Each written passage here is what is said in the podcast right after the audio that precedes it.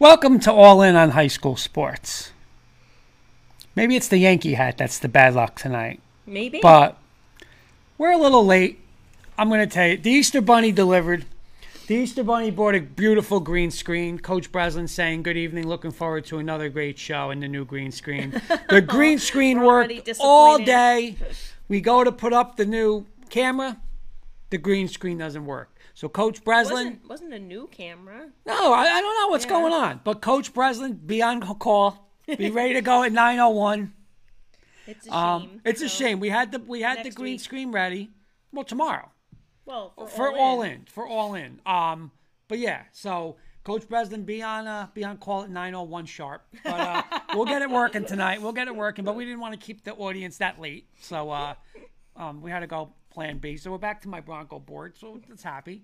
How are you? I'm doing well, thank you. Um, what we got on the agenda tonight? Tonight we will welcome two guests. We're going to start with uh, a return guest, Coach Jeffrey Horan. I don't want to mess up his name. Horahanich. I'll clarify Horahanich, that. I'll, I'll clarify that when we get him on. We affectionately known as H. Um, from he visited us before to discuss Saddlebrook girls basketball, and he rejoins us. We'll you know sum up his basketball season, but we'll do a preview for his girls softball season as well. Uh, later in the program, we will be joined by Irvington Irvington High School Athletic Director Dr. John Taylor. Uh, Irvington. We'll discuss the athletic programs in Irvington, of course, but his um, he is one of the eight teams that has been selected to be the inaugural part of the inaugural girls flag football season. So we'll talk to him about that. Pumped up, pumped up. Um, I say we get H in. Sure, Let's get H absolutely. in. Um, yeah, Coach Coach Breslin saying technology great when it works out, never a dull moment. Oh, it's gonna be dull moment because we're gonna be ready to nine oh one, Coach Breslin, if you're still free tonight. That's if we're on time. Nine. That's it. That's if we're on All right, time. we have H with us. So, um, Coach, welcome back. How are you? I'm good. How are you? Good, thank you. I want to again get the correct pronunciation for your um, for your name. The uh, Horahanich. Horahanich. Thank you, thank you. Sorry about that. I think I, I might I, I might have mispronounced it before. That's Um, okay. I think we're having a little. I think on your Zoom you have to do um, Yeah, we're a little we're a little uh you have to do hide. Um, we're a little crazy tonight, Coach H. yeah. What do you mean tonight? Oh yeah, yeah. You know what is, Coach? We had a little. We had the Zoom. Uh, we had a new green Oh, that's me, screen. sorry. We had a new Yeah. green screen set up. Everything boy. was working perfect. The next thing you know, we go to go live. Boom. We don't see the green. You know, green screen's not working. So, um, we'll be back. We'll be back and ready to roll. Um, oh, Okay. I, I gotta say this. Coach, and this is true. This is, I swear to God, we came up with a new segment which we're going to start in the future. We're going to call it the le- the coaching legend, the coaches, the legend like segment. We're going to get coaches from the past, Hall of Famers. Why wait? We got the we got the legend tonight. We might just start with you tonight. You're the Oh, legend. Thank you. You know what I mean? You're a legend. Absolutely. Which again, as uh, we've had you on for basketball, um, extensive basketball coaching resume, winning state championships uh, with Hanover Park in '88, Immaculate Heart in 2002, and of course, uh, amassing over 600 career wins in both basketball and softball. And at uh, Immaculate Conception, correct me if I'm wrong, you won a state record eight straight sectional titles through 2019. Is that did I get that correct, Coach? Yes. So uh, again, coaching legend is uh, is not an is not an understatement for sure. So thanks for joining us, Thank, thanks for having me. um, Coach. Would you mind giving us a brief recap of your basketball season before we dive into softball a little bit? I know, um, you know, again, a shortened season. You did share in a piece of the division in your conference, if I'm not mistaken, um, and I think you had maybe a little. A little hiatus due to some COVID issues. Would you mind giving us a little recap, highlight some of your players and how the season went? Yeah, uh, you know, it was tough. You know, we got shut down twice because of the COVID, but uh, you know, the girls, you know, hung in there, and uh, you know, it was funny. We really didn't even get to practice after even when we came back. So I guess Allen Iverson is right. Practice is overrated. Talking about because uh, I think we practiced twice, you know. So, uh, but the, you know, the girls did the best they can. You know, we we you know had a nice win over Elmwood Park, and uh, you know, I was happy for them to share the title, and uh, you know, the two seniors, Vanessa and Bianca, I want to thank for their contribution the last two years, and uh, you know, I give them a lot of credit for you know hanging in and uh, dealing with all this uh, craziness with the COVID. Yeah, that's great. Congratulations again in the face Thank of you. adversity. Yeah, congratulations. So, Coach, now we roll into the spring season. Can you just give us a quick preview? Um, you want to mention some of the players and stuff like that about the uh, your softball team this year? well, it's funny we're we're in COVID lockdown again, Oh, and we haven't even start. We're starting tomorrow, actually. So I haven't seen them at all, and uh, you know, so it's gonna be an, another interesting, you know, time. Uh, but you know, we got some good leadership. Uh, you know that we have our pitcher Gabby Santora, you know, and uh, Gracie Leone you know, will be our, you know, main uh, people in charge of, you know, the girls when we're not around. And, uh, you know, we're looking forward to it. You know, some people have started already, but, you know, unfortunately with the COVID, you know, we'll start tomorrow. And uh, you know, between that and unfortunately some kids went away. So it's going to be first first week or two are going to be very interesting. So, but we're excited. I have Jordan Miller coming back, helping me, you know, and uh, Kerr, I'm sorry about your sister, you know, Jody. Yeah. She gets better real soon, and you know, it's a shame that all these people are going through this horrible crisis. I be, she better be watching tonight because I told her three times to be watching tonight. So if she's not watching, she, she's got nothing else to do, right? So if she's not watching tonight, I don't know if she's ever going to watch. I mean, let's be realistic. Then again, she might be in bed sleeping already. That's you true. know. Yeah, is that's true. That's true. Coach, it, it appears that there's like 13 regular season games on your schedule. I was wondering if you could explain to the audience a little bit about the shortened season and how it's affected like conference, county, and state tournament play. Well, actually, we have 22. I Oh, guess okay. some haven't been posted. So the- I guess the state's trying to make the spring as much realistic as it's been in the past. So you know, they, you allow 25 games. Um, they're going to have a county tournament and a state tournament, unlike they did in uh, you know the winter and stuff. So they're going to try.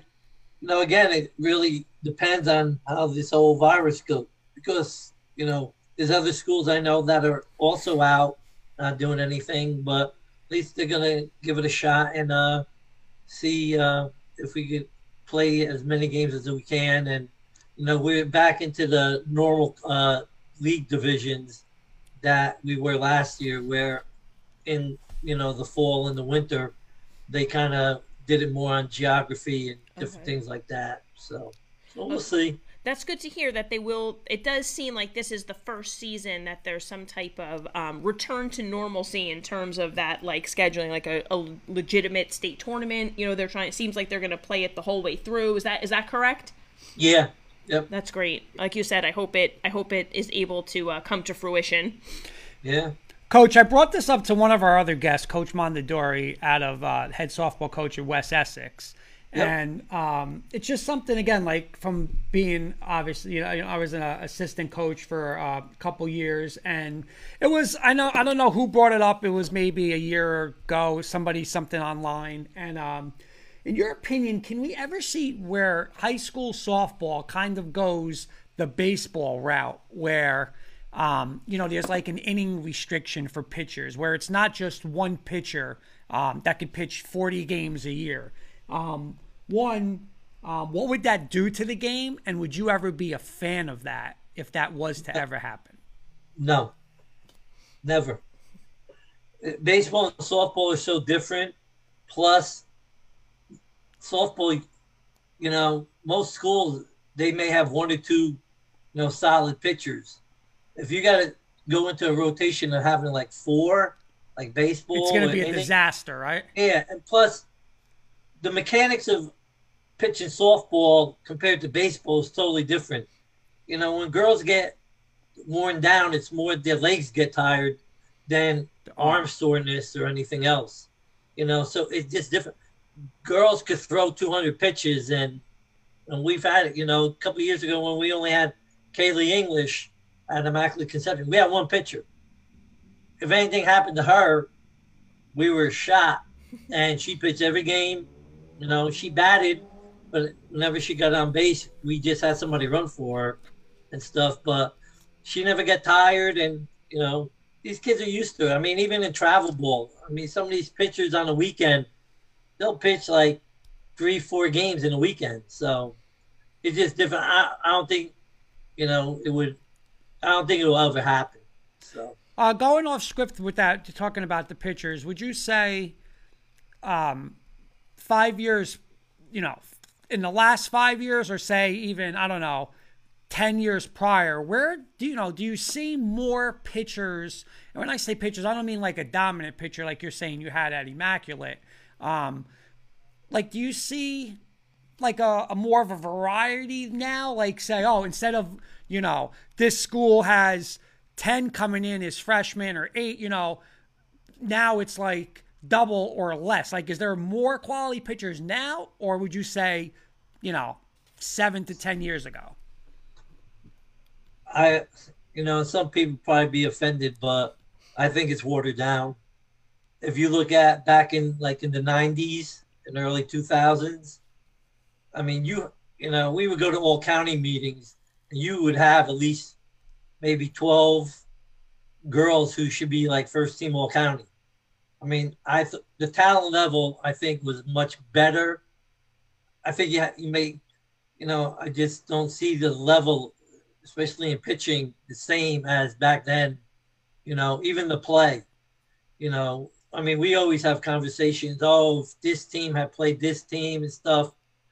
It, um, the teams in the '90s and early 2000s were tremendous, and you know, I think, you know, just it was a higher level of play and definitely higher level of pitching. What do you think? What could? What do you attribute that to, Coach? You think like I, you know, being a lacrosse coach, I feel like that sport has just ballooned. You know, do you think that kids that they've like uh, gone to other sports, so maybe there's just not as many kids playing? Like, do you think it's something like that, or? Yeah, I think there's so much, you know, and there's you know some people are really telling kids, oh, concentrate yeah, on, on you know and and that so you have some real good athletes who might and should be playing that don't play yep. and uh you know i mean i have no problem you know if a kid wants to you know move on in college you know you definitely have to go and concentrate on one if you want to play at a good high level in college and uh you know, i mean you have more and more club teams for you know travel softball now than ever before you know, which to me, you know, back in the day, you know, when I first started getting into this, you had about six to eight travel teams. So if you made a travel team, you were special. And now it don't matter. And you know, everybody could play and and it's, it's in, you know, I mean, there's a lot of kids playing, but it's, it's much more watered down. Coach, I couldn't I couldn't agree more with that. Again, from the standpoint, I feel like this is something Kurt and I talk about. You know, specifically sports that I coach, field hockey and lacrosse, where again the club teams there used to be just a handful, and it was like you know, like you said, the premier players who were playing at that elite level, and it's just become very very watered down and um, yeah i mean on one hand i say there's a if a kid wants to play in college there's you know there's all different levels of college to play and that's great they're going yeah. to this recruiting tour but at the other at the other spectrum you think like what are they really getting out of it like why are they taking so many teams and so many kids you know you, you just don't know what to trust yeah yep uh, we got it's a question. Big, oh, I'm sorry, Coach. Go ahead. Uh, well, you know, it is. It's a big business. Yep. Yep. You know, I mean, yep. some of these programs, you know, what they charge, and everything oh. else. And you know, they these people not like in the good old days. A lot of them don't do it for free. Mm-hmm. Mm-hmm. You know, and like I said, uh, I mean, these kids they travel a lot and, and do different things, and that's great. But uh, like I said, it's you know sometimes you know it's tough for kids to you know when coaches put them in. Kids and parents, kids know what they can do and what they can't do.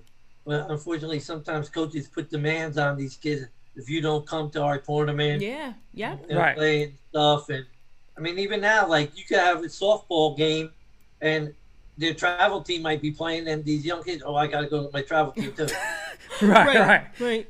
Or Right. even No, you don't. Even some of the if they're pl- if they are still playing multiple sports and they're playing on you know their club team, they're same thing. You know, they're like, oh, I got a tournament, I'm gonna miss practice or whatever for my in season sport, or that club coach might be encouraging them to drop their other sport. You know, I mean, Oh, it's yeah. uh, it's it's crazy. It's become crazy. Yeah. It has. I We got a comment uh, question. Do you think that travel will eventually replace some high school sports? In some cases, they have, you know, because a big thing too is when are college coaches allowed to go out and recruit? You know, like basketball has changed a great deal, and now there's a lot more where they come out during the high school season because I think college coaches, uh, co- college coaches got tired of the AAU stuff, you know, and you know, softball. You see more college coaches out during the summer or the fall because it's easier for them to get out at that time. Where, you know, during our high school season, you know, they're playing the same time, so it, it's harder for them to be, you know, getting out and evaluating. I mean, I feel bad for them the last two years. Like, how do you evaluate talent when you can't go out?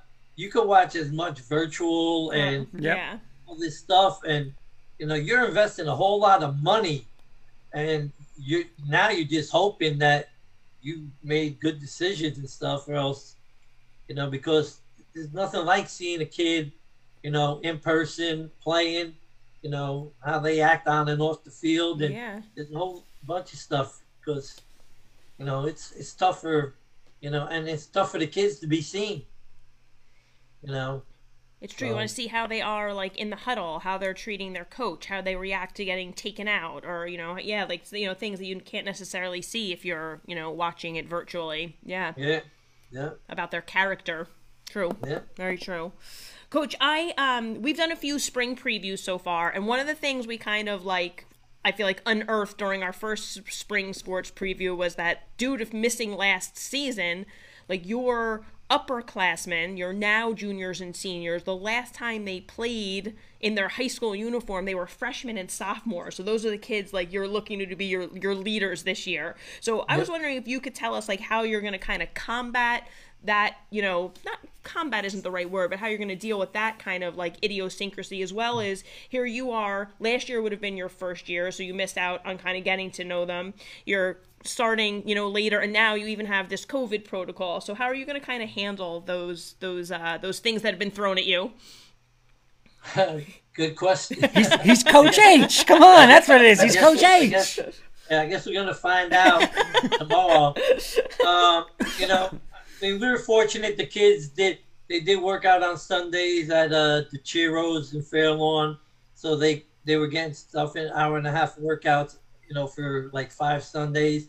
You know, some kids play travel, so they played in you know the in the fall and- and the summer, and um, you know we're gonna do the best we can. We got to evaluate quick you know, we have some scrimmages and, you know, you know what your lineup and where kids are in the beginning of the season may not be the same as come, you know, into you know mid May into June, and uh, you know just make the adjustments and uh, you know, hopefully, you know our years of experience and stuff will help and uh, you know we'll be able. You know we lost a couple kids that started last, like three kids were just started for us last year. So, you know, we got some, you know, freshmen that came in that are, you know, I saw, uh, you know, through a virtual workout that they, uh, hopefully they'll help. And, know, like I said, know, I think we'll, we'll be more than competitive and, uh, you know,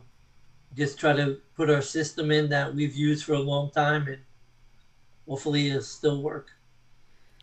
Coach, seriously, and uh, you know, we joke about um, you know, having like the legend on and stuff like that. But in all seriousness, we you know, we really appreciate you coming on and uh, we love having you as a guest and we can, you know, have you for hours. But um, you really are like you're one of the most successful coaches in New Jersey history. So um, my next question is, what would you give? Like, what would some advice be to um, someone taking over a program for the first time who who has like championship aspirations. You know, I don't mean maybe year one, but I mean they're you know they're just not like I'm doing it fun. Like they want to build a program, a successful program, and a championship program. What's something without you giving all your secrets away? What's something like? What would your advice be to to that person? You know, for people, you got to be patient. You know, and you know, so do the parents and the kids and everybody. You know, it takes time. You know, a good sometimes three four years. You got to get into the younger programs so your system they understand, and so it's a building process. And you know, just being patient, being you know positive, and just building a good foundation, and so that it can you know it can grow and get stronger each year, and that you know once the kids buy into what you want to do and believe, and big thing, just be honest. You know, we always tell kids, you know, everybody's going to get an opportunity to play. What you do with that opportunity is going to be totally up to you. And, you know, we always say, you know, we live with your decisions and you live with ours, you know, and have open communication and let the players know so they're not sitting around guessing you know, and like we always tell, I tell coaches, like when you have a kid, you know, the kid may have questions, and the kid says, "Well, I think." Well, it doesn't matter what you think because I'm the boss, but you tell them like, "This is what you need to work on. If you want to get playing time, this is what you need to work on," and then at least they understand more, and uh, you know, it, just a lot of hard work and dedication, and uh, I've been fortunate too. You know, I've had a lot of great kids and great parents, and uh, you know, I always tell them there's a method to my madness. you know, and uh, just trust the process, and uh, you know, thank God it's worked real well, and uh, you know, there's a lot of good young coaches out there who are doing really well, and you know, I remember when I first started. You know, I helped out Lex Greenwood in Hawthorne back in like 1980 something, and uh, and uh, you know Lex Lex was a great teacher. I mean, I've had great teachers. When I was young in basketball, I, I had the privilege to you know go around and with Jeff Jasper watch games, and we talked, and I learned a lot from Jeff, you know, and uh, Bob Hurley, and you know softball, same thing, just learning from great people and and that's what you got to do. And uh, like I said, I think there's a lot of good young coaches out there. So I think the future for softball is bright, and uh, you know I think they're going to do a great job, you know, with their programs. You see it already. Nice. Coach, are you ready for a little rapid fire? You've been our guest before, so you know. We, we looked at last time's questions. Yeah, we're, so we're, no we, repeats. No, no repeats. No repeats.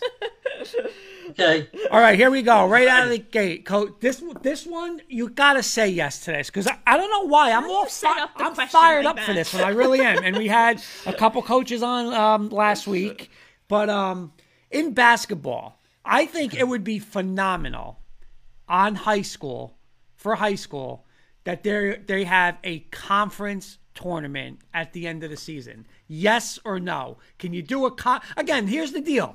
Whether it's now, here's what I'm saying. You win your division, you host the tournament. Three days, Thursday, Friday, Saturday, it's in Saddlebrooks Gym. You give a team that, hey, maybe a team won three games. You give them a little hope like Georgetown. They could win the tournament. Can it happen? Yes or no? Yes, because the NJIC, we we do run a tournament, you know, version at kind of at the end of the season. If also if they don't want to go into the Bergen County tournament, and uh, we we run our own. We have it, you know, in basketball, and um, they had it in other sports, and uh, and I think so for the smaller schools who don't want to go into say the county tournament because they don't want to get you know beat up they started that, and it, and it was a it's a great idea. So I'm all for it. You know, I mean, a lot of people have always said too, like with Bergen County tournament, maybe have a group one and two section, yeah, and a group three, four, and like non-public A's and stuff.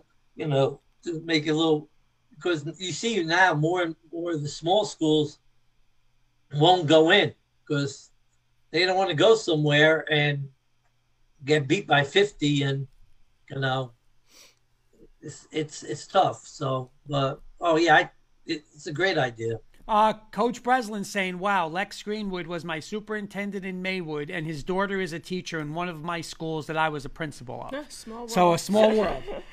yeah. All right, Coach. Um, over the years for softball, who have your three biggest rivals been?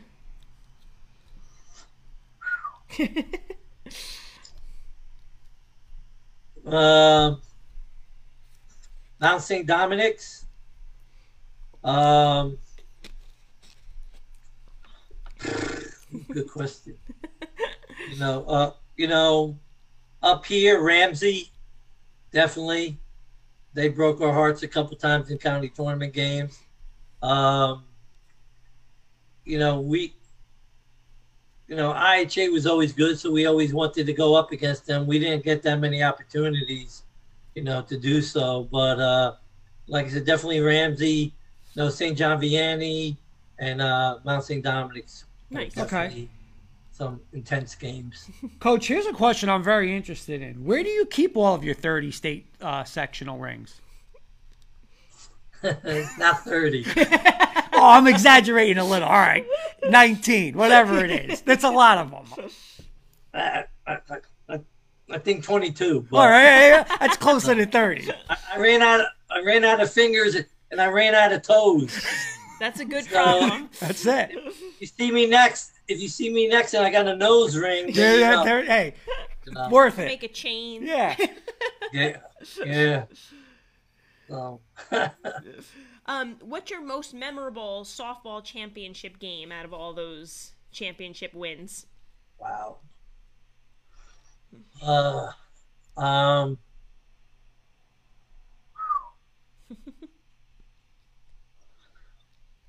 Getting you with the hard hitting questions Yeah. in rapid yeah, fire that, tonight. that's tough. There's too many, pro- that's why. I would probably say I would have. Could I have two? Sure, absolutely. I would definitely. I would definitely say the first one at IHA and the first one at Immaculate Conception. Okay, nice. Better baseball team, Yankees or Mets? Well, I'm a Met fan, but right now, you know, the Yankees, you know, have have a pretty good team. I'm really a New York fan. You know, if the Yankees are in the World Series, I'll cheer for them. If the Mets, if they play each other, I just I think that's awesome when that happens Okay. and stuff. But you know, I more Met. I mean, I go back to like 1969 with Cleon Jones and Tommy Agee and Tom Silver, Tom Seaver, and all them. So Okay. All right, coach, our last rapid fire for you. It's a little a little then off I have a rapid fire for you. Oh, oh look at this. Turning the tables. I love it. Yes. All right, coach. Uh, this is totally off sports topic. I'm going to put you and Kurt in a cook off. I'm the judge. What are you making? What am I making? Uh, Kurt's going to tell you what he's making too. I'm gonna do sauteed pork chops with mashed potatoes and uh, asparagus. I don't even have to hear what Kurt's making. You win. Go ahead. Put- Listen, I'll cut up a salad, throw oil and vinegar in it. That's all I could do. I'm Well, being honest. it'll be a good dinner. I- yeah, a salad. Yeah, I love. I love. If I didn't get into coaching and education, I wanted to be a chef. Nice, very nice. That we didn't Yes, even know uh, that. It was a perfect question. Yes, very nice. I love. I love to cook. What's your rapid fire for us? All right. If you're in a foxhole, you can only have one person in there with you. Who are you bringing? I got my answer. Go ahead. It's a guy, Tom Truskalowski, I work with. I call him like Houdini. This guy has just gotten out of stuff, made stuff. Tom Truskalowski, one of my coworkers, hands down. Well, I was gonna say my husband. That's why I let him go first, so he could go in the doghouse by not saying Yeah, his you are. Oh, yeah. I totally Hey. set him up for that. Just an FYI. Yeah. I thought, yo, Kurt, I thought you would pick Jody. Oh, no. What are you out of your mind? Pick Jody. They, but just make sure you bring, just bring a gun Gun. gun. Listen, headphones. Are you nuts? I can't do Yeah. it now. and a jar of, pe- jar of peanut, but jar of peanut butter for Jody. Oh my god, I can't even imagine. You didn't ask me what my nightmare is. That's a nightmare. I bet I'm gonna get a phone call. You are four- gonna get a phone call. Too funny. Uh, Coach, thanks so much for taking the time. Oh, to it's join my us pleasure. Again. Always. We'll have you be- on soon again. Absolutely, absolutely. Best of luck this season. We'll definitely Thank catch you. up with you uh, while the season's underway. Okay. Thank you, Coach. Thanks so much, Coach. All right. Have a great night. You too. Bye bye. Coach H, one of the one of a kind, Coach H. That w- I love that he gave us a. Ra- a I, I know. He was the. That first good. one that I came know. fired up. By the way, just a couple comments real quick. Um, Coach Breslin saying Kurt is making pizza. No, Kurt is buying pizza. um, Coach Breslin says he has the phone number. Kenny saying Jen is bringing Bella. Coach Breslin said, Kurt, I was going to try and help you pick. Coach Breslin would have would have answered that one well. Co- Kenny saying, way to go. Jen Kurt should have no problem fixing the new green screen. He's sleeping in the studio. That's why I got Coach Breslin on call in a couple of minutes. No, but he, I'm not, that's not disrespect to you. I'm just saying, I, Tom Wasn't- he's like a Houdini. That's all. Even a, uh, What's wrong wasn't with that? even a, a, a thought. Wasn't even No. a thought. Because I've always said he would be the guy to have to save. I want to be with him. That's all. Oh, too funny. All right, we have our next guest in the waiting room. Jerry I'm Pateri, our great friend, saying Kurt Cooking 101 YouTube it. Yeah, you listen, that would be a disaster. That would, you know, that'd be a comedy show. It would be. Or I'm gonna let our. It's uh, bad, Jerry. Bad. I'm gonna let our next guest in. Okay. And we are welcoming to the panel Dr. John Taylor, the Irvington High School Athletic Director. Hello, Dr. Taylor. How are you? I'm good, but you guys can call me John. You know, I'm not, uh, you know, uh, the only time I use that is coach comes to my office and I'm like, listen, we got to have a talk, you know. Well, thank you so much for uh, for joining us. Um, let me just tell the audience a little bit about you. That you have been, if I'm not mistaken, the athletic director at Irvington since the summer of 2017, and we'll discuss with you um, your athletic programs. But also, you are part of the eight teams that will have a new girls flag football team uh, this season. So, welcome. Thanks for joining us. oh, no, thank you guys for having me. By the way, the person in the chat who put down that your green screen is working like Gonzaga, Yeah. listen, I am born and raised from Seattle. Go Hawks. That hurts my feelings. All right, that's, that, Oh, that, that's, I was like, I was like, you know, I mean, uh, yeah, okay, I'll get over. it. I know that's Ken, and you know what? Because we have another sports show we I, we do on Wednesdays. With that's my co-host, and I've been on the Gonzaga train from day one. And all I heard from, was him last night. I'm not even a Gonzaga fan. It's just I kept saying they're going to do it. They're going to go undefeated. But I had to, I got to deal with him tomorrow, so I know what's coming. Well- but I know it's Well, I tell you what. Besides being uh, AD, I'm also on the state curriculum commit committee for health and PE, and the uh, director of the health and PE curriculum at DOE is a guy named Lenny Parham, who's who is a Gonzaga grad. Oh yeah, next Ah. committee meeting. I know it's going to come up. I already feel bad for the guy. They're, they're gonna- that room. Oh my goodness. That's rough. Well, thank you for uh, you know, in a day in mourning after last night's game for joining us even more. I wanted to see him do it. I wanted to see perfection, John. I wanted Oh. to see perfection. By the way, you guys have me following Coach H. That, guys, you set me up for failure here. you know? Coach H is like, you know, he's. I mean, we could deal with him all night long. He's the best, Coach H. He's the best. I mean, yeah, I mean, I uh, I believe you had like you know a couple of uh, the AD at Millburn, Frank, on a few weeks back, right? Oh yeah, oh yeah. Well, you could deal with. him. I bust Yeah. Frankie's chops. I used to work with Frankie and Carney. I'm uh, I work with uh, I'm in the uh, you know the IT department there, and Frankie was the uh, head baseball coach, and he was a gym teacher there, and we go way back. So uh, Frankie's the best when he comes on too. This is No, great. I love Frank. I do, I do, but you know, you haven't following Coach H, so you know. All right. All right, so my first question is: You're our you're, first. you're usurping me. Oh, I have the am. first Oh, yeah. So you gotta do his throw- background. The, the, He- the- the Gonzaga thing got threw us thrown his off. Game. Uh, John, I was wondering if you could tell us a little more about your background. Um, you know, you were a student athlete in Washington State. You taught Hmm? at a school in North Carolina, and now you're ultimately the athletic director in Irvington. Can you tell us a little bit about your journey? Yeah, yeah. So, like I said, I'm born and raised uh, from Seattle. Uh, I went to graduate school at High Point University in North Carolina. I got a GA spot out there, so I was like, "Free money, here I come." um, and uh, let's see, my master's is in sports medicine. I did my internship and clinical hours were part of them down in Tampa Bay with the Buccaneers, and I just happened to be down there when you know, I was working with a guy who was leaving and he knew somebody who was going to work with the uh, federal government on opening up this boarding school for morbidly obese kids. So, if you remember back in 2004, that was the first year the CDC said a third of our nation's youth is obese or overweight, right?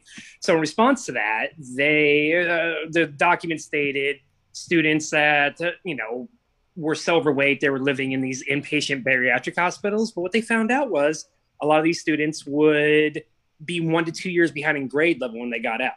So for five years, I worked at the only school boarding school in the entire world for morbidly obese kids. And during that time period, I helped 178 students lose a combined 12,000 pounds. Amazing. It's awesome.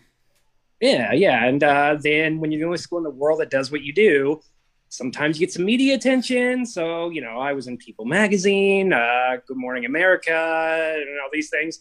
And then NBC came in and said, hey, we want to do a reality show here. So I starred on the reality show Too Fat for 15 that aired on uh, the NBC networks of, uh, I think we're mostly on Bravo, but I think it's the Esquire network it's called now. Um, and yeah, I that show was on for three years and showed my students through their journey of uh, getting to a healthy weight range and improving their social emotional wellness, their self confidence, self perception, just how they felt about themselves. Uh, but sadly, after five years, the uh, you know funding fell through because our long-term success rates weren't great.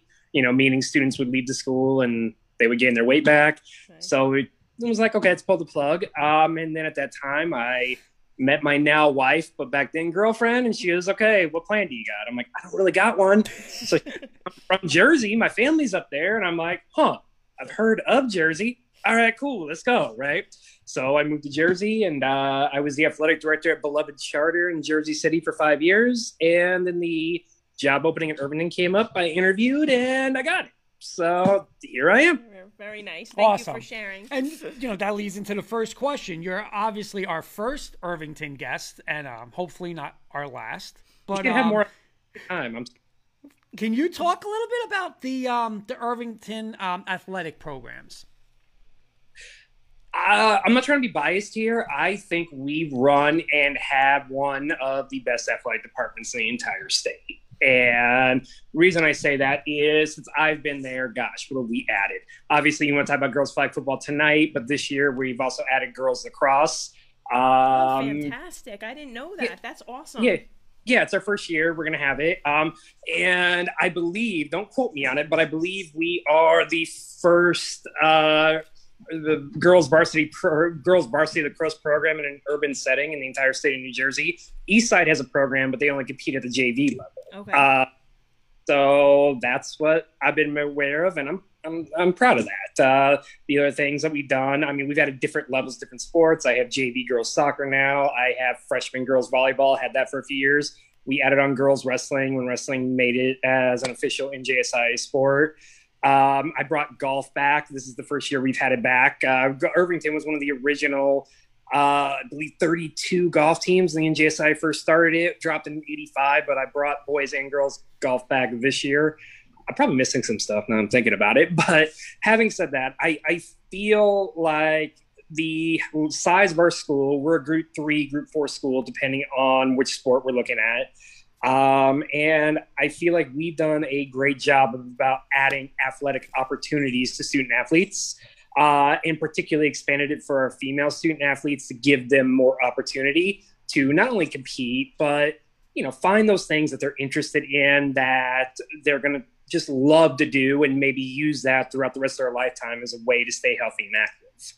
Um, as far, I mean, as far as our football team goes amongst public schools, haven't quite pulled in the state title yet, but I tell you what, you read URNJ.com articles, we've had 27 players since 2016 uh, go away on either Division One or Division Two scholarships. Oh, NJ.com said that was number one amongst public schools in the state of New Jersey during that time period. Um, you know, our track team, uh, my, my coach, Coach Hawkins, is in the NJSI Hall of Fame. He's won four team state titles and 16 individual state championships in 28 years, I believe. Um, you know, and our boys basketball team, I like to think we would have won the state title last year had we our cut up playoffs not been cut off. But you know, we got to the group three game. Um, yeah, I think there's a lot of great things to love about Irvington athletics. I really do. Awesome. That's Couple. Uh, we got a comment from Coach Breslin. That is great. More opportunities for student athletes. Great job. Exactly. Absolutely. Thanks, Coach. so you guys were chosen as one of the first eight teams to compete in the inaugural season of girls flag football. So you know, as the athletic director, I'm sure you were you know at, on the ground floor of how that all came to develop. Um, would you mind sharing with our audience, kind of like from its you know infancy to this now league, like how it kind of came to be? Well, I tell you what, ha- it was kind of like happenstance. Um, okay, so the New York Jets for the last few years, they've been giving away the Coach of the Week award for football. Okay. And my head football coach, Ashley Pierre, got it, I believe, for week two this year.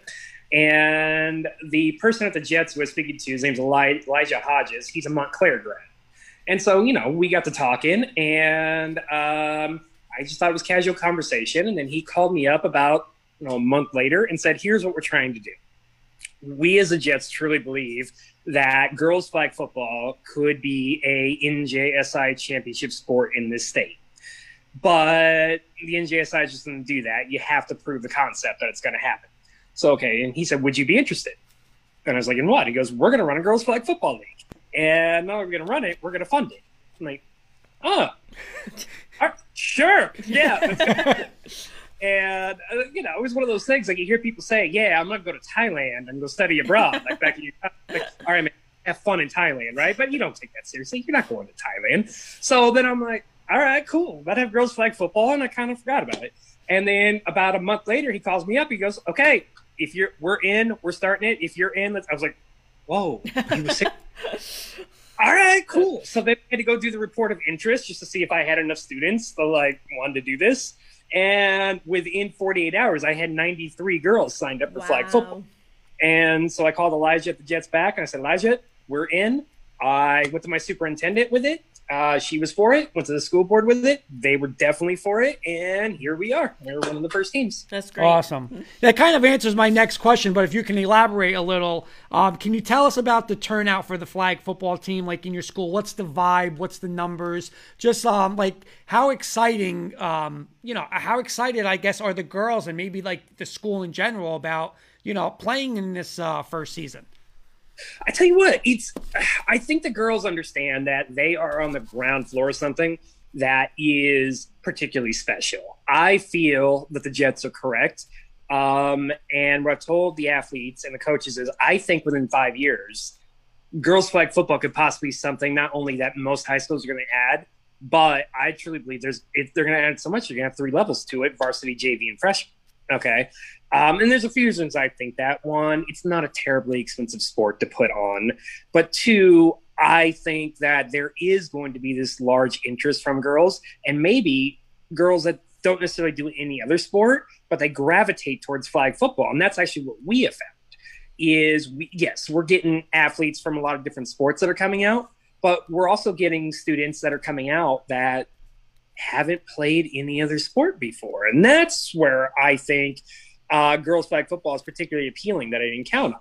So of the 93, we're still working through you know sports physicals and things, but I have a, I had 51 out to the first day of tryouts. Um, you know, great. and yeah, it's great. Now that's actually a high class problem to have because the girls flag football league they're using the seven on seven rules, mm-hmm. um, and so sudden you get seven on seven. There's only seven people out there for like 51, 52 girls I'm like, okay, how are we going to manage this, right? right? And that's what the coach is talking about. The other problem it's created for us too is a lot of the softball players. I, I've had three levels of softball. Yeah, right now I got one level of softball because a lot of the softball girls are going to girls flag football, oh, which right. is not thing I really anticipated. Right. Um, we're gonna work all that out, and um, yeah, but like I said, it's it's a great problem to have. I wanted to talk to you um, a little bit about kind of the recent changes we've seen in girls' sports, like across many levels, right? Like we're seeing um, girls' high school wrestling. You mentioned that you mm-hmm. have some high school girls wrestlers. That's exploding.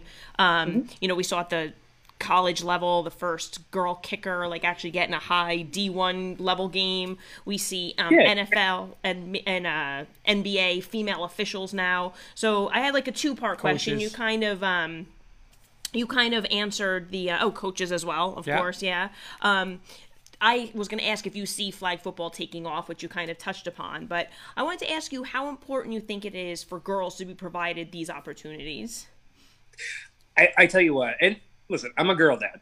Okay, I got two little girls of my own that are nine and six, and um, I can only speak for me personally, but I made a concerted effort to increase the female athletic programs and the fe- opportunities for our female student athletes at Irvington. My track record has shown this is on my mission. This is important to me. And if I wasn't a dad, I don't know. I, I always want to do right by every single student. But when I saw that there was so much more opportunities that we could give our female student athletes, I thought we got to do this, and my school board agreed with me. Now, to take it one step further, okay, let's start with college. Do I think that if you know girls flag football takes off in New Jersey, is that going to influence college for that to take off? Not necessarily uh, New Jersey, but I will tell you this: uh, before we started, there was three states who have girls flag football as a championship sport: Florida, Tennessee, and Alaska. Yes, Alaska. Okay. all right. Uh, if you actually look it up now, the state of Washington, where I'm from, is doing the exact same thing that New Jersey's doing with the Seattle Seahawks, and they are starting their league this year as well. And I think what's going to happen, is my guess, but I think other teams and other states are going to take a wait and see approach. How's this working out? And I think it's going to really take off. And then I think what will happen, like I said, within five years, more and more states are going to look into it. More and more states are going to look at athletes. And I wouldn't be shocked within 10 years that gets the NCAA's attention where they're like, huh, girls flag football. This might be something we probably need to add and, and look at. Um, so yeah, I I think when you're talking about uh, equity and opportunity, and you know, if you want to bring in Title IX, I think this is a very uh, great avenue for the NCAA or colleges to take to actually explore this and look into this because I think the interest is there. I really do. Yeah, what's what's awesome is my nephews are in Staten Island and they started playing um, flag football. They're boys, but they started playing, I want to say, I don't know, in the kindergarten level. So they've been playing for years, but you know, they mix in the girls on the teams. And then what they do, I want to say it's like starting sixth grade over there. They, you know, the girls go on, they have their own divisions, their own leagues. And the participation there is like, awesome. I mean, they have like a total league. I want to say it's like eight or 10 teams. They have a Super Bowl, a playoff, and just seeing it like on that level. But then when we were talking, we were like, where do those girls go? You know, Right, I mean, are they going to, you know, like they've played for now eight to 10 years. And now, now what do they do? You know, I mean, they're going to play high school football. I mean, I don't know, maybe some will try out, but now that they, you know, again, if they can get to that, I mean, I just think that's awesome for the girls, you know? I mean, because they got a lot of experience. Like I said, I mean, I don't know, like how many in Jersey, but the Staten Island, those girls are starting when they're in kindergarten and playing, you know, eight, nine years. So, Well, I tell you what, it's funny you mentioned Staten Island. I had two different Staten Island teams, probably from the league that you're talking about, reach out to me and say, "Hey, do you want to play?" But at that time, Governor Murphy, you know, banned games out of state, and I said I can't do it. But I just read that he listed uh, that he lifted that, so I might be changing my tune a little bit. oh, yeah. But Nice. but even so, uh, just um, the, going back to Jersey though. I mean, right now all the eight teams that are playing were North Jersey schools. Uh, I've had a number of ads and actually coaches who tracked me down and want to know how did you do this, and it's from all over the state. I really think this is something that's going to take off. And we'll see, I'm not from here. Some people said there's no such thing as Central Jersey, and some people do. that, but uh, let's just say south of Essex County. Okay, there's some really want to do it, and um, I know talking to the Jets, their goal is to have eight teams this year. Obviously, they want to add another eight next year, year, eight the year after that. That's so their awesome. goal is within four years that they're going to be able to show the NJSI. He's like, listen, we're playing. We have all these teams. I think we open it up to see who wants to do this. And because I believe the number is you only need 40 high schools for an NJSI program. Okay. Um, and I, I think they could probably get that right now if it was opened up to them. Yeah. There's that I much. was saying they might Yeah. be a little fast tracked than they uh, than they realize. You know, that Yeah. the uh, four four a year, Two or eight quick, a year. I two quick say. questions from the audience. Can you have multiple teams right now, or is only one team with the flag? So football? that's a, yeah, by teams. I imagine they mean JV, varsity, freshman. yeah. Yeah. So that's actually something that we talked about a lot. Uh, Ron Nello, the uh, AD Oh, at Ramapo. Ramapo. uh, yeah, I love Ron. Uh, Ron. Ron's a great guy. One thing that he and I talked about is, hey, um, I got a lot of girls. You got a lot of girls, but they're not going to play. Hey, if on our own, uh, um, I mentioned before the Jets are funding all the schools for this year, and they have.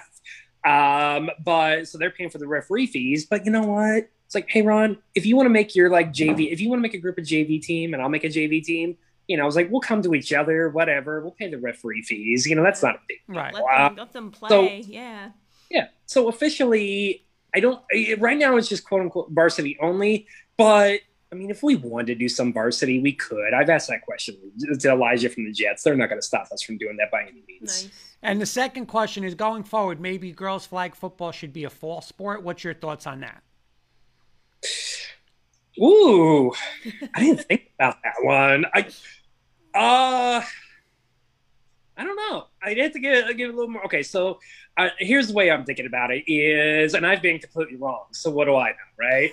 But I'm like, what kind of athlete, when I'm thinking about it, would want to do girls flag football? And I turned out everybody wants to do it. It's not one particular sport. It's even, like I said, it's even female student athletes who are not even, you know, athletes beforehand. I think what schools have to look at is if you do it during the fall, where are they going to play? Because at most schools, your football team is going to be practicing on your football field and they're going to be having games on your field, right? Um, but at the same time, I have the lacrosse team on the football field. I got the track that's around the track around the football field, right? So I, I think it's going to be one of those things where if everybody decides, yeah, it's better as a fall sport, cool, let's do it. I just got to figure out the logistics of it. But you know, I was thinking where I used to coach the fall, the amount of girls' fall sports that we have. So we had field hockey, Yeah. three levels, girls soccer, three levels, girls tennis, volleyball, cross country. So we had like five. I'm like, I, as as like a field hockey coach, I was like, no, no, no, too much competition. I, was like, I started to get like a little tick. But yeah, I, I- that it's it's an interesting question. Like, but then what would the amount of girls sports in the spring be? You've got girls lacrosse, track and field. Um, softball. Am I missing another uh, spring sport there? That would be like a conflict. It might be a better fit in the spring only because of the less number of possible sports. I don't know. Well, it- well, like I said, it really depends on the facilities that your school has, Yeah. right? So, like for me, all I got to really worry about is being in the spring, working its way around around track and uh, around now I have lacrosse, um, and that's easy enough. Um, but for me, I guess the different thing, the logistics part would be more difficult logistically in the fall to make that happen. But if they said we're going to do it in the fall, okay, Make- I'll it make would it happen. work. Yeah. All right, I got one more question for you. I'm going to go off script. I was going to ask you something um, about being just like an AD, but I think this is going to be more because you kind of mentioned it before. And um, do you see any problem? And hopefully it's not a problem. I mean, you know, but listen, it's just curious. You know, I'm a softball coach or she, she's a track coach. Do you think, and not just your school, any school, like with this league, do you think it could get to the point where those other coaches, you know, hey, I don't want to lose a good athlete. She don't want to lose a good athlete. Like, could it be a problem with that, or you know, because like you're saying, it, it's the hot thing is to be, hey, I'm a flag football. Hey, I want to, I want to be on that flag football team.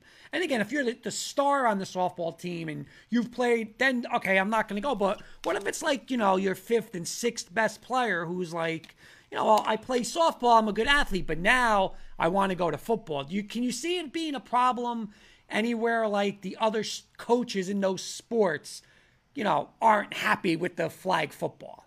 let me tell you a story okay and this is uh, and I, I have a different mindset on these type of things okay than coaches do so bear with me uh, besides running the athletic department at irvington high school i also have two middle schools that i run their athletic departments as well okay and um, one of my other big efforts was i want to expand the middle school athletic programs reason being is that one if you're doing like township or parks and rec or travel teams, those have fees that you know Coach uh, Ace was going over, you know, beforehand.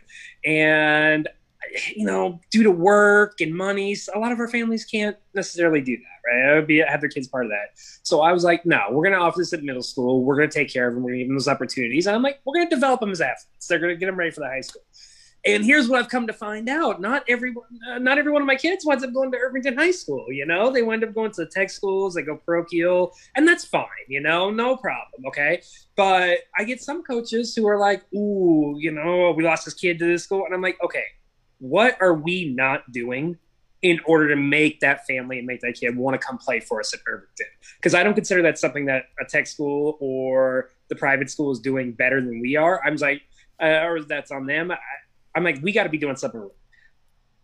maybe, and I kind of told the coaches because this has come up in conversation. I'm like, okay, so you have softball players. She wants to go do flag football now. Let her have that opportunity. I mean, she's on the ground floor of a brand new sport. Mhm. She's a trailblazer. 10 years from now, when I really truly believe it's going to take off, there's going to be families and female student athletes are indebted to her because if this year's group of girls doesn't play and we can't field teams, this all blows up, right? Right. I mean, we need to be able to play. So I understand the coaches what they're saying, but I'm like, listen, okay, you want her to play softball, she wants to play flag football. Flag football coach wants her. Give her that opportunity. If she and if she doesn't want to come play, that's not that's not a slide against you. It's giving her a chance, just like it's not a slide against my coaches, Urban in high school, Of course. to, to come to us. It's their choice and what they think is best for them and they want to do, and that's fine. That's fine. So, Yep. you know, um, yeah, it's not going to make every coach happy, but then they know that's my stance with it. That's awesome. Absolutely. All right, Coach, are you ready for a little rapid fire with us? Did you say you might have caught Coach H prior? This was a little more fun, quick questions. Okay, I, I don't know. I don't know. Okay, go ahead. You'll be ready for you. Are you a fan of the Jersey Shore? I live on the Jersey Shore. I live in uh, Wall. Okay, so you obviously are a fan. So Jen and I like to go. We get some. We get most of our guests, and we ask them some like food questions. So right now, I want to know. I'm going to ask you three different, um, three different items. Okay. Best pizza to get down the Jersey Shore. Oh, like, uh, well, it's, some people tell me it's not the shore, but Le Madonna in Matawan, you can't go wrong. Okay. How about a sub sandwich? You're gonna make fun of me. I don't. I don't think I've ever had one in my whole life, to be honest with you. Okay, okay, that's fair. It's more it's more of a Jersey thing. And my and my last one, more importantly, I want to get like a steak sandwich, and I mean like a cheesesteak sandwich, like one of those. Oh, I am the worst guest you've ever had. Now I thought I, You don't like cheesesteaks either? I never had one in my whole life. Oh, you gotta my- remember. Listen, I grew up in Seattle. Like we're all about the salmon and the halibut and the cod and everything. Like, like, funny. you ask me, like, you know, what's my favorite topping? I'll throw it down, right? But- Okay, all right. You know what? Then we you, you got to hold up. Then your pizza better be damn good if we're going with your pizza. You're gonna give us the pizza. We- We're we gonna do- go to that pizza We do plan to check it out. We do plan to check that out. I'll, I'll my follow up is food related as well, but let's see. I Uh, would say, how about the ice cream place? Where would you go for ice cream? I find it fascinating that I tell you guys that I helped 12,000 kids, or excuse me, 178 kids lose 12,000 pounds. And I was the only one in the world who worked at a school for over the obese kids. And you're asking me questions about. I know. We got. I know. We are asking. But right. It's, right. On it's- your on your this- on your cheat days. I have an ice cream place. I'll be honest with you. I don't think I've ever visited an ice cream place in New Jersey. wow. well, you know what? You I- are you are Yes. a good lesson for us to all eat better. So You want to be my personal trainer and watch what I eat because uh, that's what I need. Somebody like him. All right. Let's get It to this. change, Let's it would change up, yep, you know? let's get to this one. Fa- Is Seattle Seahawks your favorite NFL football team? Isn't everybody's favorite team the Seattle Seahawks? Not mine because I'm a diehard Bronco fan and I don't. I totally forgot what happened in 2013 Super Bowl 48. So I, I forgot what happened there. Listen, the Elway and those Broncos ruined more good Seattle teams in the 80s than I care to remember. As a kid, uh, back when they played in the AFC West and I had to play Broncos twice a year, and the Broncos went to like three Super Bowls in there. Right. Yeah, yeah, yeah. Uh, it, oh, God, don't get me started with that. I hated Elway. Oh, man. All right. So so your favorite. So you're so, okay. So is will Russell Wilson finish his career as the quarterback of the Seattle Seahawks? yes. Next question. I'm not Okay. talking. Okay. That's it. That's, Done. that's truly rapid fire. Done. Nicely done. Um, John, there seems to be a lot of like turnover in young coaches. What's your advice to someone who's just starting out about how to go about it so they can stay with it? I mean, okay, so I don't know if I actually think that there's you know a turnabout as much as you may out to be make it out to be. I, because here's the I remember. I mean, I just turned 41, and I remember I had coaches when I was in middle school and high school, and we were turning them over. And I it made my experience in, hi- uh, so far as an AD is the same and maybe higher than places. But I think we have to remember too a couple things. One, young coaches typically when they start don't have those family obligations that they have maybe later in their 20s earlier in their 30s um, and it's one of those deals where i at least the way i try to work it is okay i understand you have a new family. You feel like you need to be out this year. Totally get it. I got two little girls of my own. But i feel like if you create a sense of value in that coach meaning that you show them that you are needed you are wanted and um, I, I almost see my coach. Okay, I'm going to be honest with you. I love my coaches. I do. And I think that if I lost any of them, I would be devastated. Okay. And the reason I say that is I find my coaches go absolutely out of their way, kids at home or not, to be there for our players. Um, and I don't know if you saw this in your research. My boys basketball coach, Coach Brantley, he was uh, one of those Ellen Show award winner grants. It, he goes, he bought his own screen printing press and makes T-shirts for kids out of it who don't have the funds to buy new clothes on their own. Okay, then he takes the same shirts and he sells them to the public. He'll have like the Irvington logos on and everything, like basketball and things. And that's how he makes money to keep giving them to the kids for free. Okay, mm-hmm. I have a football coach who, on his own, I I don't know if you saw one of our football players, Makai Gaber, was the state player of the year from the Maxwell Coe Foundation. Well, one, and he's going to the University of Nebraska this, uh, in the next fall.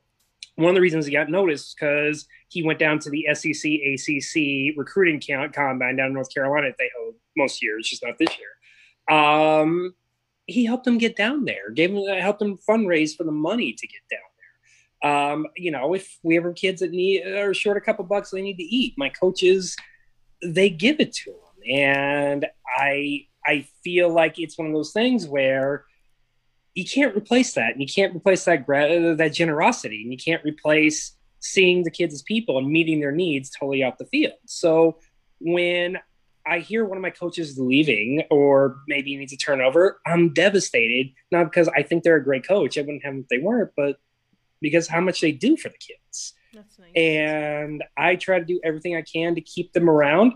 And a lot of times, even if they can't be there every day, I get them board approved as a volunteer coach so they can come in on the days that they are available.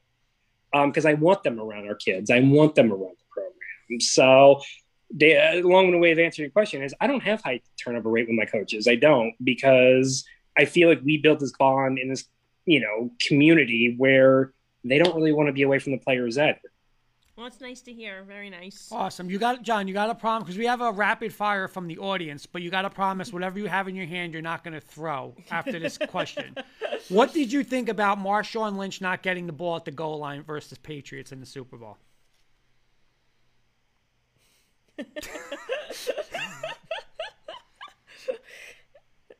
Let's move it on, guys.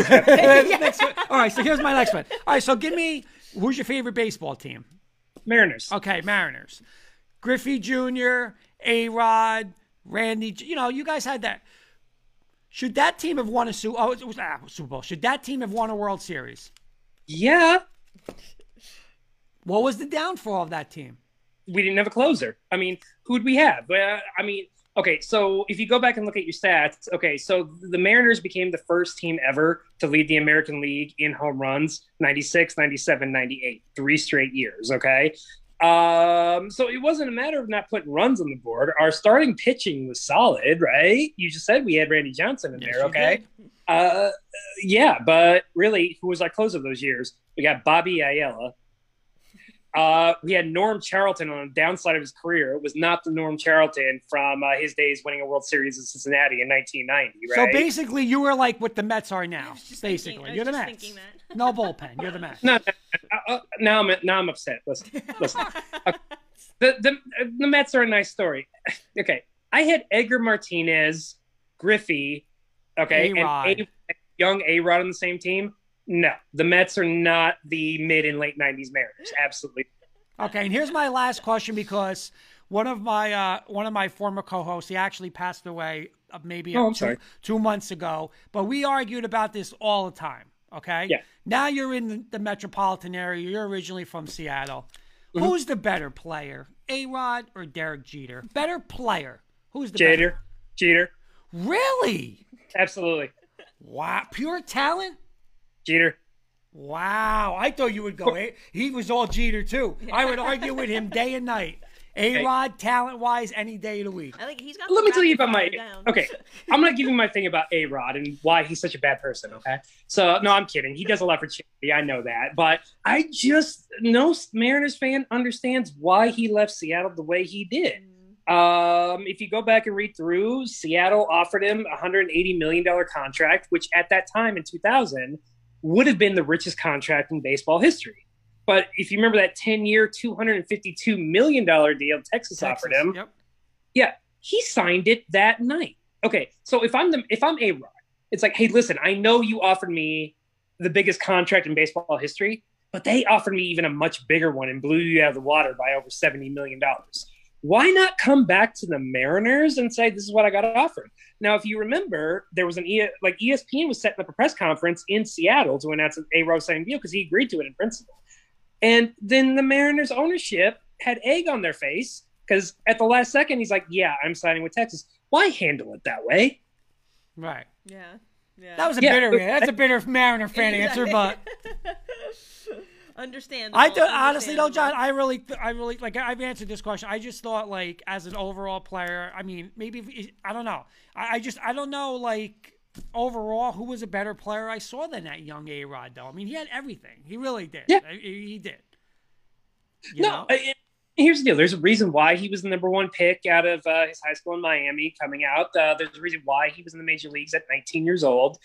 Um, you know, he was a big part of those successful Mariners teams in the mid and late 90s. Um, you know, I mean, yeah, I, I get it. Like I told, I, I'm just a little biased because I don't really like the way he left. I, I tell you what, though, when I was in college, uh, I was going to University of Washington, and uh, the 2001 All Star Game, the Tommy Lasorda game where he did the flip over, Mhm. that was uh, at uh, Safeco Field in Seattle, right? And uh, me and my buddies, we were at the game working security for the Mariners. Well, if you remember that game, it was Cal Ripken's last All Star game. So A Rod was the shortstop and playing for Texas, and Ripken was the third baseman. They switched places. Yeah, he let. Yep. That was a nice moment and everything. Yeah, we still booed him. All right, my last one is he a Hall of Famer? okay i have a very unpopular opinion about this one okay like super super unpopular um i believe that bonds is a hall of famer. Here's I- why. Okay uh, and this is my own thing about it. If you believe the thought that you need to have seven eight nine great years to be a hall of famer okay because that's i think that's kind of uh, people in the know they kind of agree upon okay it's called a minimum seven. Um if you believe Game of Shadows, Bonds didn't start using PEDs till after the 98 season. So that means he played 86 to 98 clean and won three MVPs during that time period.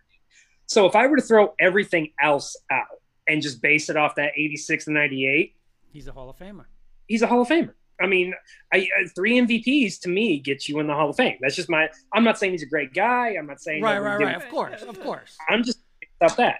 Okay, A Rod. Um, so his rookie year, he came in late 1993, but his first full season was 94. Right. I'm not quite sure the timeline when Dowd Report or Games or anybody says he was implicated, but did he have? Let's just say you're totally against anybody getting the Hall of Fame who was on PEDs or suggest. Okay, fine. I don't know if people can say with a straight face if he was clean for that long of a period, right? Now, having said that, my own thing is this. I go back to a lot of players that say anybody who was in the top tier level of Major League Baseball during this time period was all using something. Mm-hmm. Okay, if you believe that you should be going to the Hall of Fame because your judge is it's your contemporaries, I can get in that argument. Okay, fine, but I also see the reason to leave him out as well. But to me, Bonds, just based off what he did before PEDs, he's in. Okay. I'm going to circle us back to uh, your role as an athletic director. I'm sorry my husband brought up so many heartbreaking professional sports questions for you. But Well, you um, know because I, I, I want to get him because the torture of Super Bowl 48, still, I, I still feel that. I still feel it. so Uh, you know, Elway. Elway. Okay, we're even. We're even. You had one game. Okay, I, I, I had a decade. True. Very true. You know, I think of um, my athletic directors and kind of like the, um, you know, how they went above and beyond for, um, obviously for us as coaches, of, of course for the school and the students, but speaking personally, I had one my first AD uh, used to bike to every field right on our on our campus there, so he could like see every team practicing, get to every game. You know, we had an extensive campus, and I my longest time AD used to say to me how he loved August when we'd all come back for preseason because he hated the look of the school, like with no athletes out on any of the fields. So my question for you is, what is your favorite part of being athletic director? Ooh, that's a good question. Um, okay, actually, no, it's not. I, I know exactly what it is. Uh, I have two. I love National Signing Day.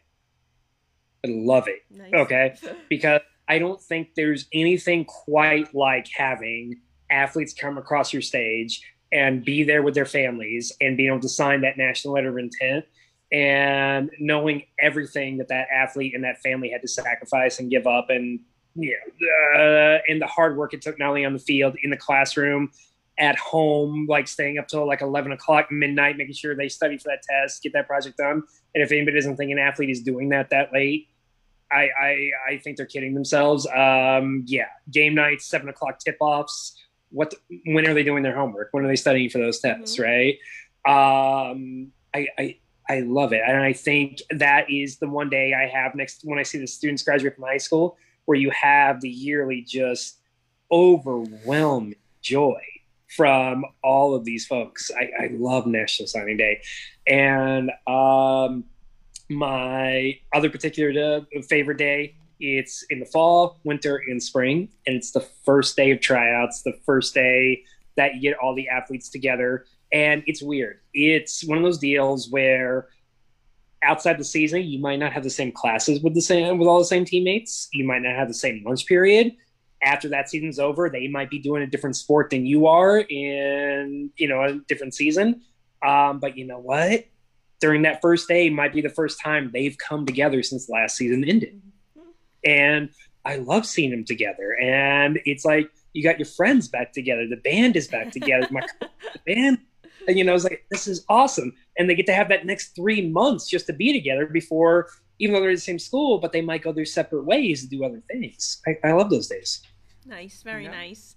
Uh, John, thank you so much for joining us tonight. It was a pleasure to have you on, uh, hear about all the awesome things that are going on with your sports programs, your athletes, and your coaches. So, um, thank you for your time this evening. Yeah, awesome. You did a great job following Coach H. You were like, Coach who? What was his name? What's his name? Yeah, absolutely. We want to have you on 100%, again. Definitely come on again. We'd love to catch up with you and some of your coaches and players during the spring season if it, if it works out. Great. Just let me know. Thank you guys. Thank, Thank you you very so much. much. Have a good night. Thank you, John. Very nice. Oh, awesome. Yeah. Yep. Good stuff. Lots of good stuff. Again, you know, nice to get another program on. Coach and, uh, Breslin saying hear so about what much they're passion doing. for his program, Yeah, which exactly. is awesome. That's what we love to see. Love Awesome. To see it. All right, so we gotta do. We got a couple minutes. We got. I, I don't want to deal with Kenny because I don't do his top five. So you got to give me what it I'm is. Do you have at what it is? I yes, I do. Okay. So, um, do you? I thought you had the question. I, I'm gonna give you my text. I don't want to look at the phone. I don't want to. top to. five football programs in New Jersey in the last decade. Is he gonna go? What? He's going by records.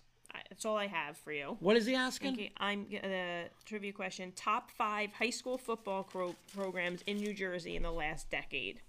Wow. I mean, it's so hard. If he's going wins and losses in the last decade. So 2010 to 2019. Coach Breslin, come on, help me out with this. Oh, always looking for help. Always looking to get somebody to do his work for him. Um, it's gonna shock because it's gonna be a small school. There's definitely gonna be like a small school in there. I know it. Um, No, Coach Breslin, don't help him. what are you saying, public or private? That's it. It can be. It can. It There's a combination? Be, it can be. ranked. It's not hard. Can you give me how many public to private? No. Nope. I mean, I'm not. I'm not. so you're not. hard. You're not. You're not getting away with that with me. It could you know be what? like a Everybody gives in to you. mean, nope. could just do it Do be your like best. Jackson. Do your I mean, best. you do know? your best. Do your so best. Come on. You got three. Two more. Let's go. Oh, I got three. I'm saying you have three All right, down. so I'm gonna go. No overall rankings. All right. Um, I don't know. I, I, I gotta I gotta do these teams. I'm gonna go. uh, I'm gonna go to a small team. Right. You're gonna go. I'm gonna go five? Ramapo, Okay. Bosco, Bergen, St. Joe's, and Heights. Well, you got three. What's the three I got? the which St. Joe's? Oh, St. Joe's. Uh, that's got to be Hamilton. Okay, so number five, St. Joe's of Hamilton. Number four, St. Peter's Prep. Number three, Bergen Catholic. Number two, St. Joe's of Montvale. So there you go. Well, I meant both St. Joe's. I know. I was waiting for that. Okay. And number one, Bosco. Wow. Okay. I thought it was going to be more of a smaller, like a Heights that, uh, you know, because I know Heights. Well, I want to say they won three in a row or two out of. I thought they won three in a row. But no, that was a good question. Very good question. Always, That was a good always a good question. Um, Coach Breslin went Oh, got- Bosco, at- Joe, yeah, yeah. St. Pete. He went with all of Nice, the uh, nice, nice, nice. the Yep. parochials. All right, great show. I should have knew Hamilton. How did I not I know, know that? I know. I was part of all that. Private is right. That's why I didn't want to answer that question, Coach Breslin. They were. I want to throw it back to Kenny, and next week I want him to have that same question for all public schools. Okay? Let's put Kenny to work. All right, Hoops, thanks for a great show. Yes, we got off to a rocky start with the green screen. Yep. I Very disappointed on that. Audience little insight here could hear Bella barking upstairs. Yeah, as Bella's well. barking. Um, we got a lot we, going we- on. we got a lot going on, but a great show. Coach H, um, Coach, Uh, John uh, I'm sorry, I'm calling Coach uh, John I- Taylor. you know, it's just a habit. I called him Coach also a couple of times. So Yeah. But uh, no, great show tonight. And uh, catch us on um, K and K tomorrow. That effing green screen will be on. See you guys later. Thank you for watching.